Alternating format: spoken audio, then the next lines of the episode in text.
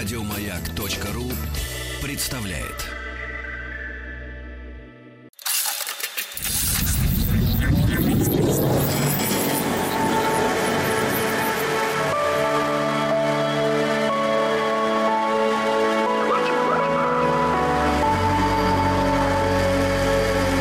Стаховский лайф на маяке. Это «Объект-22» и Евгений Стаховский, и сегодня здесь 49-я серия цикла, посвященного необычным, неординарным, из ряда вон смертям. Мы так неожиданно перенеслись с понедельника на четверг, ну, вообще в связи с некоторыми э, изменениями в сентябре, во всяком случае, в сетке появления объекта 22 в эфире радиостанции «Маяк». Но вот сегодня 49-я серия. И в самом начале напомню, что если вдруг вы пропустили все предыдущие, или, может быть, какие-то из них, их всегда можно найти и на сайте «Маяка», и в подкастах. Э, подкаст «Стаховский Live» доступен и в iTunes, и в других источниках. Ну, в общем, при желании все это можно будет найти. И сегодня, вот несколько серий назад, мы немножечко вступили на такую параллельную дорожку и занялись историей каннибализма.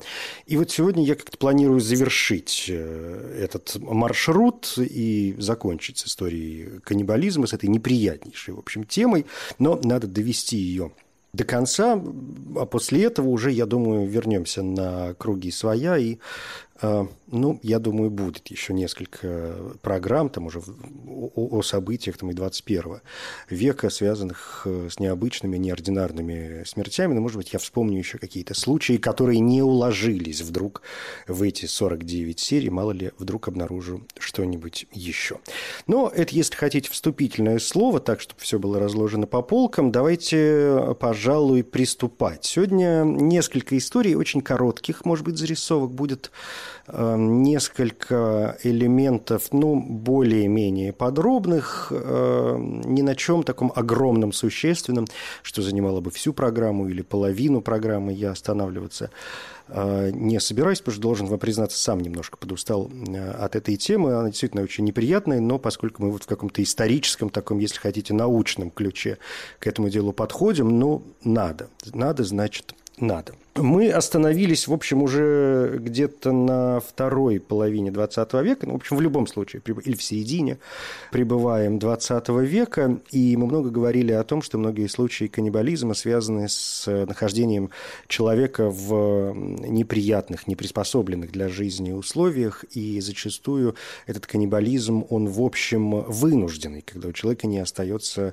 собственно, никаких других шансов для того, чтобы добыть себе пропитание, не остается никаких никаких других шансов для собственного выживания. В этом смысле можно э, вспомнить вот в самом начале первая история, случай, который произошел в октябре 1972 года, когда уругвайская студенческая команда по регби летела через Анды для того, чтобы участвовать в Сантьяго в товарищеском матче, и самолет потерпел крушение вблизи границы Чили с Аргентиной.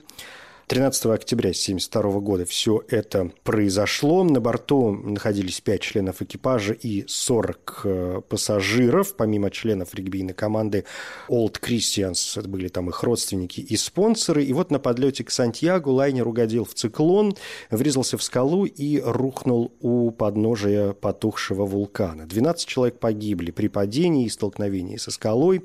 Еще 5 э, умерли позже от раны холода. А из 20 28 уцелевших, а потом погибли еще 8 при сходе лавины, которая накрыла их импровизированное жилище, которое было сделано из фюзеляжа самолета – ну и еще трое умерли от ран.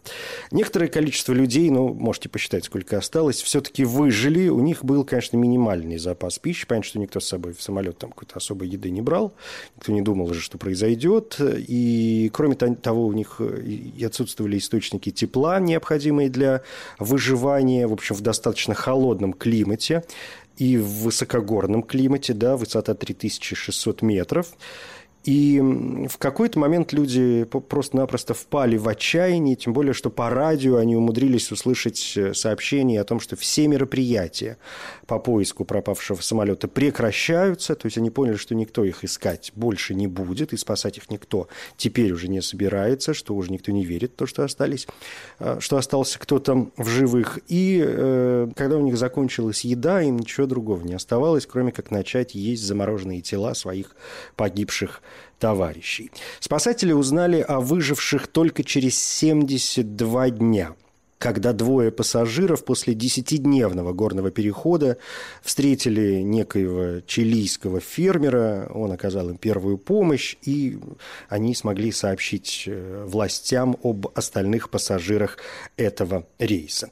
Кстати, эта история имеет свое воплощение и в кинематографе. Мексиканский режиссер Рене Кардон снял в 1976 еще году фильм «Выжившие», в Андах, а американский режиссер Фрэнк Маршалл а, по этому же поводу поставил картину «Живые» 1993 год. Далеко не все случаи каннибализма являются невынужденной мерой. И мы, собственно говоря, начали эту историю, оттолкнувшись от э, вот того момента, когда один человек нашел другого по интернету, и, в общем, тот согласился добровольно быть съеденным. Не буду сейчас повторять эту историю. В общем, найдете ее в архивах, если э, очень захочется. Это был, наверное, в какой-то 45-й, может быть, 46-й серии, сейчас не будем уходить так далеко. И, конечно, это не единственный случай в истории. Вот, например, Иссэй Сагава японский убийца, каннибал, некрофил, э, который съел свою однокурсницу Рене Хартевелт. В соответствии с записью в сетевой библиотеке преступлений в книге Мойры Мартингейл «Убийцы-людоеды» Говорится, что Исей Сагава был, в общем, прекрасным студентом, э, которому нравились европейские женщины высокого роста. И учась в Парижском университете, в Сорбоне, на курсе английской э, литературы, он увлекся немецкой преподавательницей.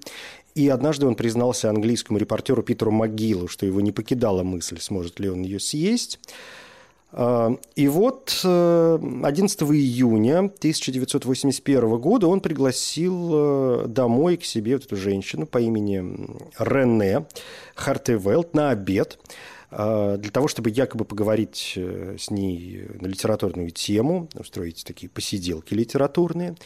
Дома он убил ее выстрелом в шею из малокалиберной винтовки, но и затем претворил в жизнь свой план – почему он выбрал ее? Он сам говорил о том, что он был восхищен ее красотой, ее здоровьем, то есть тем, что, по его мнению, отсутствовало у него самого. Э, в интервью последующих он сам себя характеризовал уродливым, маленьким, слабым и утверждал, что рассчитывал, э, съев э, вот эту женщину, рассчитывал напитаться до ее энергии, поглотить ее энергию.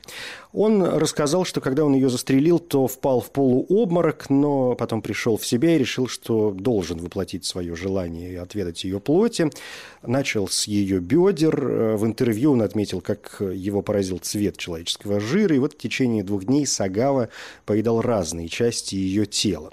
По его описанию, мясо было мягким и без запаха, как тунец. Через два дня он бросил изувеченное тело в парке, но его при этом заметили. Через пять дней он был арестован французской полицией. Когда его отец узнал о преступлении сына, его хватил удар, частично его парализовавший и лишивший речи. Тем не менее, французские психиатры дали заключение о невменяемости и, следовательно, неподсудности Сагавы. Он был депортирован в Японию, где его поместили в психиатрическую клинику клинику, и 15 месяцев спустя Сагава выписался из больницы и с тех пор находится на свободе. Представители власти некоторые, конечно, подозревают, что его богатый и влиятельный отец, скорее всего, замешан в быстром освобождении сына, но пока это никак не подтверждено и не доказано. Сейчас Сагава живет в Токио, пользуется определенной известностью. Его периодически приглашают э, на разнообразные беседы, консультации. Он пишет, вот уж где ирония, ресторанные обозрения – а в 92 году даже снялся в фильме Хисаясу Сато «Спальня» в роли созерцателя садосексуальных сцен. Периодически он признается, что и сейчас его одолевают людоедские фантазии, но утверждает, что никогда не будет их снова воплощать. Родители его умерли еще в 2005 году. А в последние годы, как сообщается, врачи э, вообще запретили ему есть мясо из-за диабета, от которого он еще и практически потерял зрение. Кроме книг об убийстве, Сагава написал репортаж по имени Сакакибара о серийном убийце детей в городе Хёго в 1997 году, когда 14-летний Сакакибара убил и обезглавил ребенка. А следующая история на сегодня в этой 49-й серии нашего цикла, посвященного необычным, неординарным из ряда вон смертям, где мы свернули в сторону каннибализма, и я эту историю сегодня планирую закончить. Следующая история заставляет нас сделать шаг назад. Я вот, пробегая по списку разных случаев, разных имен, понял, что почему-то обошел эту, этот момент стороной, а это было бы, конечно, не справедливо. История, как и все прочие, неприятная, так что, ну, мое дело предупредить. Вы как-то, в общем, за свою психику переживаете, ваше эмоциональное состояние тоже оцениваете здраво. Ну, или если вы трапезничаете, может быть, это будет вам э, неприятно. Ну, вот смотрите, что произошло. Здесь мы сталкиваемся с именем Леонардо Чанчулли. Это итальянская серийная убийца – которая убила трех женщин в городе Кареджо между 39 и 40 годами, и она не просто их убила, она превратила их тела в мыло и в печенье. Если говорить о ее биографии вообще, да, ну и попытаться понять, э, что толкнуло ее на этот путь, то источники рассказывают о том, что и с молодостью у нее была не вполне устойчивая психика. Еще в молодости она дважды пыталась совершить самоубийство. В 1917 году, э, а она родилась в 1894, она вышла замуж. Родители ее этот брак не одобряли, поскольку планировали ее выдать замуж за другого человека. И Леонардо Чанчули утверждал, что, судя по всему, ее мать их прокляла, и это, видимо, каким-то образом тоже должно было на них сказаться, на, на молодой паре. В 21 году пара переехала в родной город ее мужа Лаурия, где Чанчули была приговорена к тюремному заключению за мошенничество. После освобождения пара еще несколько раз переезжала, пока не вернулась в Кареджо, где Чанчули открыла небольшой магазин. Говорят, что вообще она была очень популярна у себя в районе и довольно уважаема. А, и вот следующий момент, наверное, главный. Значит, источники пишут, что у нее было 17 беременностей. При этом три э, ребенка были потеряны из-за выкидыша. Еще 10 умерли в молодости. То есть всю свою сознательную жизнь Леонардо Чанчули только и делал, что хоронил собственных детей. Четверо выжили – и понятно, что она, конечно, пыталась их э, защищать изо всех сил. А страхи ее за них подпитывались предупреждением, которое она получила некоторое время назад от гадалки, которая предсказала ей, что та выйдет замуж и будет иметь детей, но все ее дети умрут молодыми. И поэтому о выживших э, Чанчуля заботилась как могла. А, кроме того, говорили о том, что позже она еще раз посетила цыганку, которая практиковала хиромантию, и та сказала ей, в твоей правой руке я вижу тюрьму, а в твоей левой э, руке я вижу преступное убежище. В 1939 году Чанчули вдруг узнает, что ее старший сын, ее старший любимый сын Джузеппе собирается присоединиться к итальянской армии в подготовке ко Второй мировой войне. Она, конечно, была вне себя от э, гнева и была полна решимости защитить его любой ценой, и в итоге пришла к выводу, что его безопасность требует человеческих жертв. И вот тут-то и понеслось. Первая из жертв Чанчули, Фаустина Сетти, была старой девой, которая обратилась к ней за помощью в поиске мужа. Чанчули рассказала ей о подходящем партнере, но просила до поры до времени об этом никому не рассказывать, сказала, что вот он живет в другом городе, и она убедила Сетти написать несколько писем и открыток друзьям и родственникам, чтобы сообщить, что с ней все в порядке, и она, мол, путешествует. Готовясь к отъезду, Сетти в последний раз посетила Чанчули, та предложила ей стакан вина с наркотиками, а затем убила ее топором, затащила тело в шкаф, ну, не в шкаф, а, как бы это сказать, в чулан.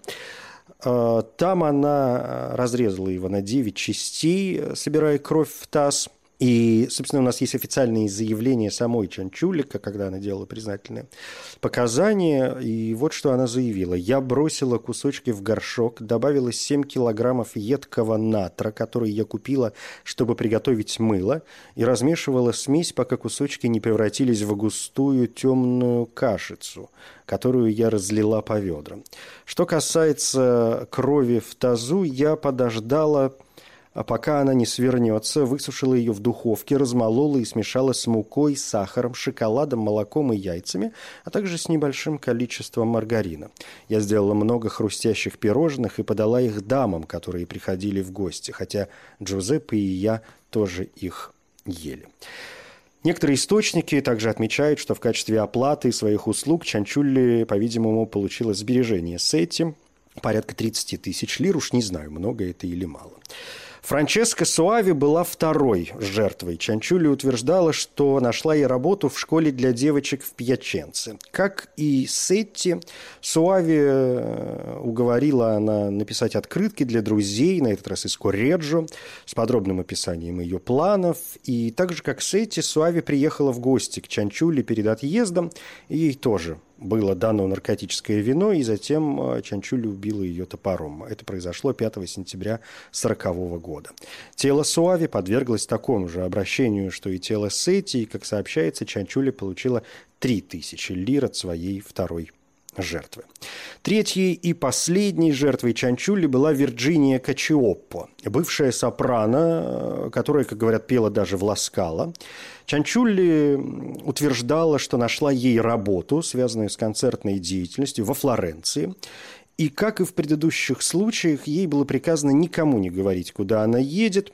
Качиоппо согласилась и 30 сентября 1940 года приехала в последний раз к Чанчулли, и модель убийства была такой же. Однако, в отличие от первых двух жертв, тело Качиопа было расплавлено, чтобы сделать мыло. Согласно заявлению э, Чанчули, она оказалась в кастрюле, как и две другие. Ее плоть была жирной и белой. Когда она растаяла, я добавила бутылку одеколона, и после долгого кипячения я смогла приготовить более-менее приемлемое мыло, которое я давала соседям и знакомым. Пирожные тоже были лучше – эта женщина была очень мила. По сообщениям от Качиопа Чанчули получила 50 тысяч лир и различные драгоценности. А, как ее обнаружили? Обнаружили ее благодаря невестке последней жертвы, которая стала подозревать, ну, вообще, которая как не порадовала ее внезапное исчезновение, она стала подозревать э, неладное, и она видела, что в последний раз Качиоп э, входит в дом Чанчули, она сообщила о своих опасениях начальнику полиции, который начал расследование, и вскоре Чанчулли арестовали. Она не призналась в убийствах, пока не поняла, что в этом могут обвинить ее сына Джузеппе. И тогда она Э, для того, чтобы его спасти, увести из-под подозрений, призналась и предоставила подробные отчеты о том, что она сделала для того, чтобы спасти своего любимого сына от любой вины. Чанчули предстала перед судом за убийство в Реджо Эмилии в 1946 году. Она была признана виновной э, в своих преступлениях, приговорена к 30 годам тюремного заключения 15 октября 1970 года она скончалась от э, апоплексического удара в тюрьме.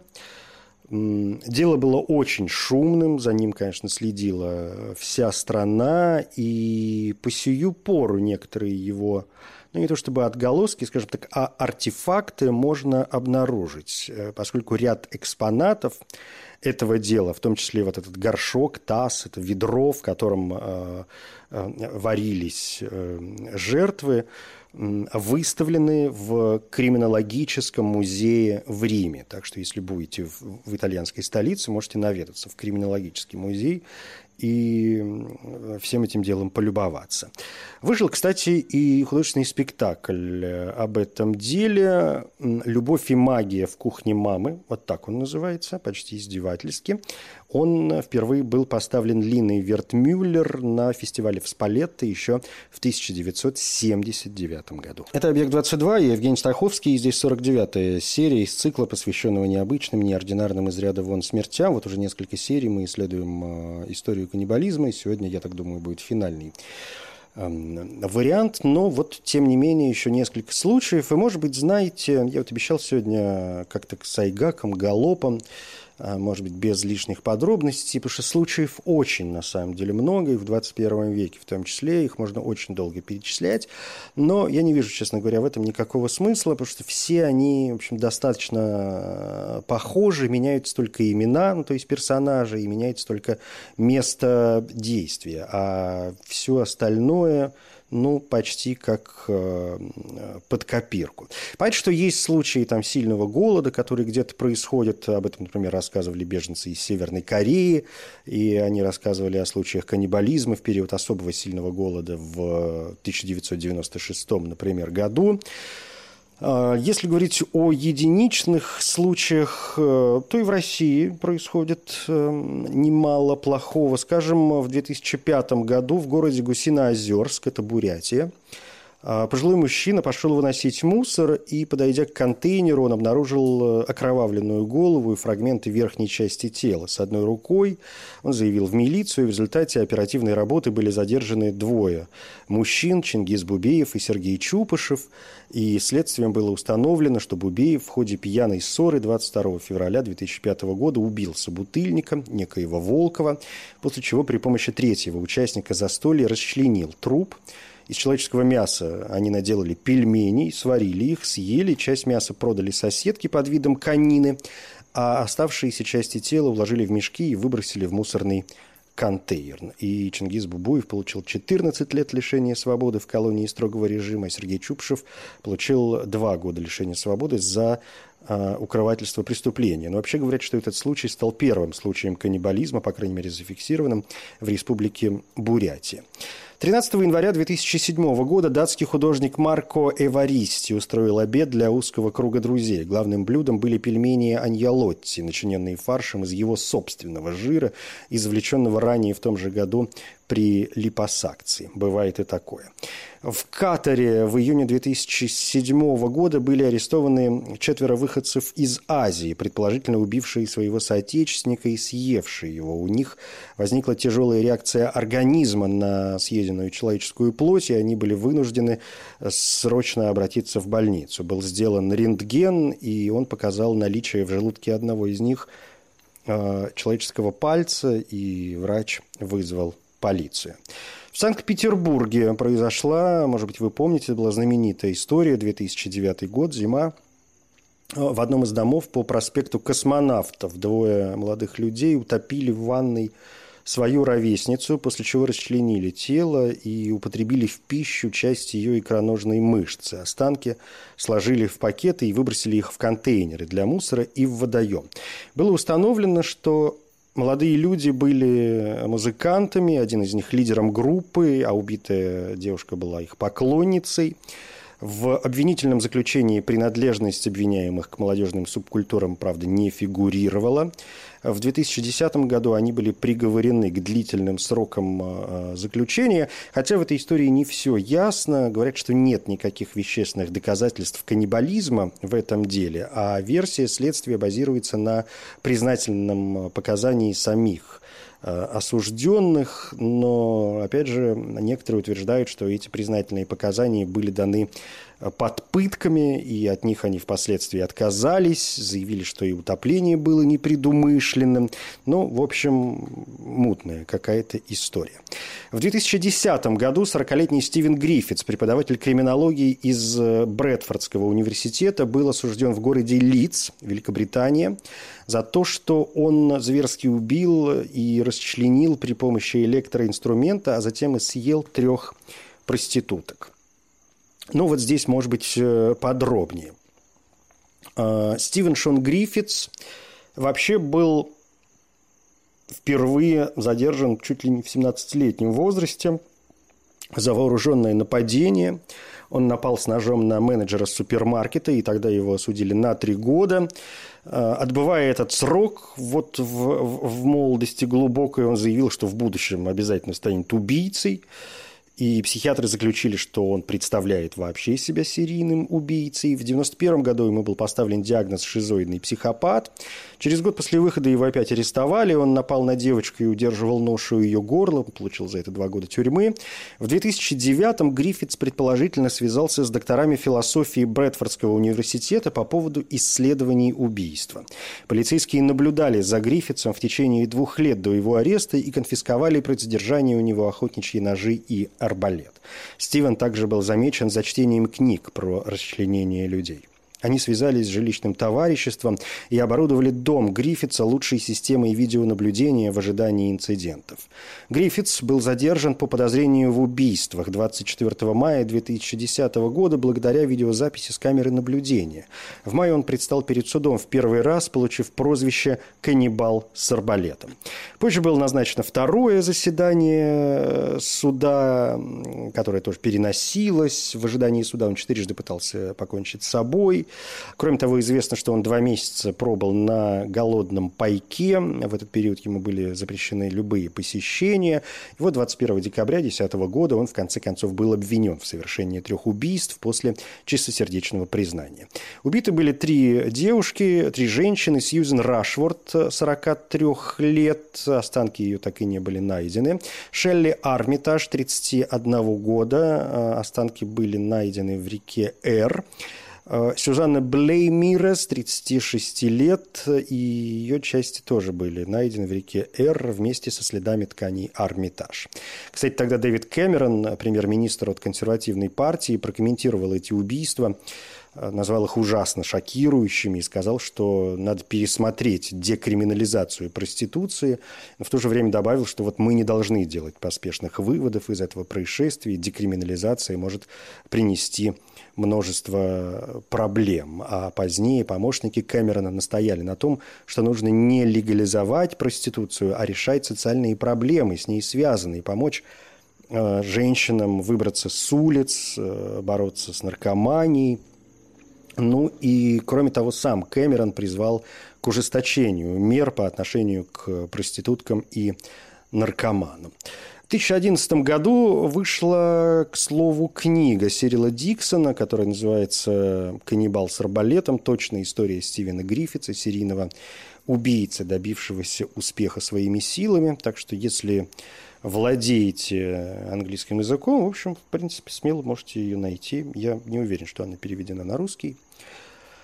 А, хотя, может быть, черт его знает, я не узнавал, честно говоря. Ну, да, впрочем, это, наверное, не особо важно. В общем, если очень захочется, то всегда можно что-то обнаружить. Ну что, еще несколько коротких историй. В 2011 году в Пакистане судили двоих братьев, выкапывавших на кладбище трупы их поедавших. В том же году во французской Полинезии были найдены останки немецкого туриста, который, скорее всего, стал жертвой каннибалов, так что будьте осторожны, если вдруг туда отправитесь. Э, ужасный случай, не могу о нем не сказать, он так не очень имеет отношения к делу, но тем не менее. В том же 2011 году голландские телеведущие в прямом эфире ели части друг друга, но в конечном итоге этот сюжет оказался, конечно, театральной постановкой, но вот тем не менее.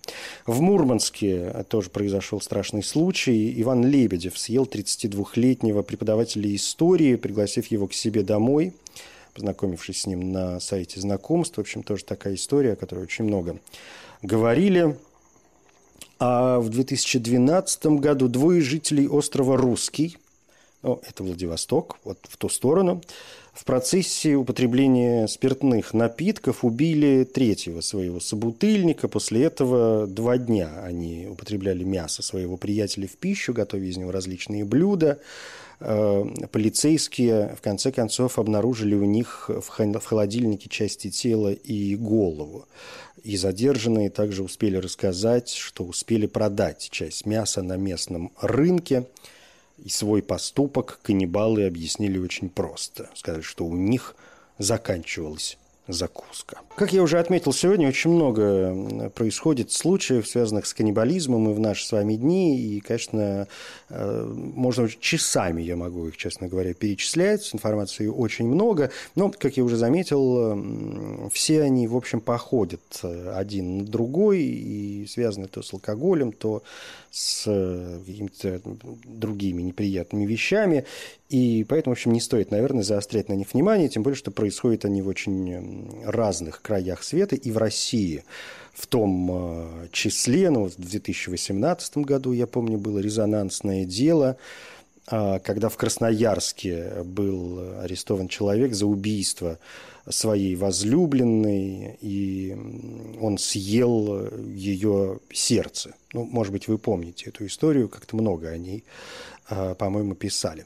В России вообще довольно обширная история каннибализма, связанная с суровыми годами, которые периодически приключаются в нашей стране и об этом много написано, и у Солженицына, кстати говоря, если вы помните, об этом написано в архипелаге ГУЛАГи, он описывал случай людоедства и в 20 веке в СССР, и о голоде в Поволжье, когда тоже был э, каннибализм.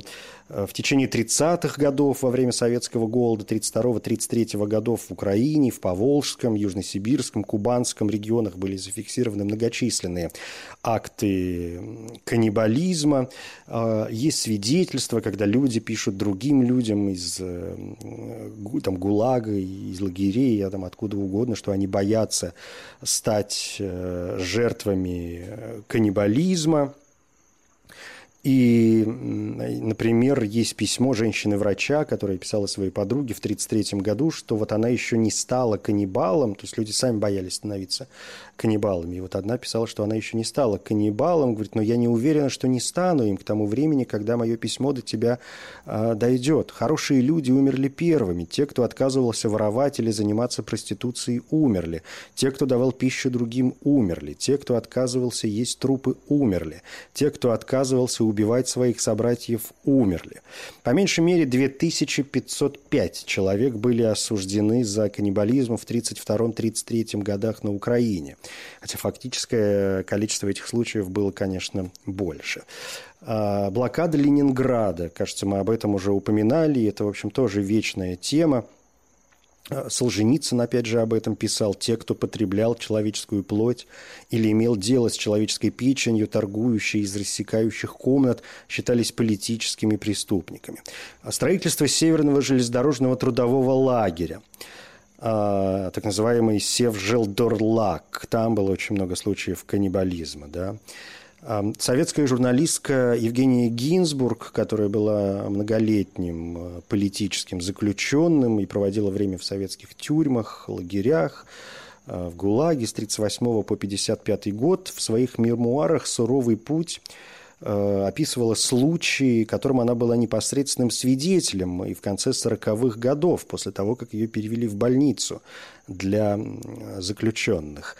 Или, скажем, советско-финская война, да, были случаи, когда финны, скажем, э, обнаружили э, тела, обнаружили тела, останки советского партизана, который был убит и съеден его же Э, партизанами-товарищами. Ну, в общем, как я уже сказал, продолжать может бесконечно, но вот здесь я все-таки думаю, нам пора с вами поставить точку. Если когда-нибудь вдруг я доберусь еще до шокирующих историй, обязательно э, с вами ими поделюсь, но думаю, что в следующей такой юбилейной 50-й серии цикла вернемся все-таки Э, на круги своя и продолжим разговор уже не о каннибализме, а о неожиданных, неординарных из ряда вон смертях. Там некоторое количество этих эпизодов э, мне еще есть, ну, то есть есть о чем рассказать.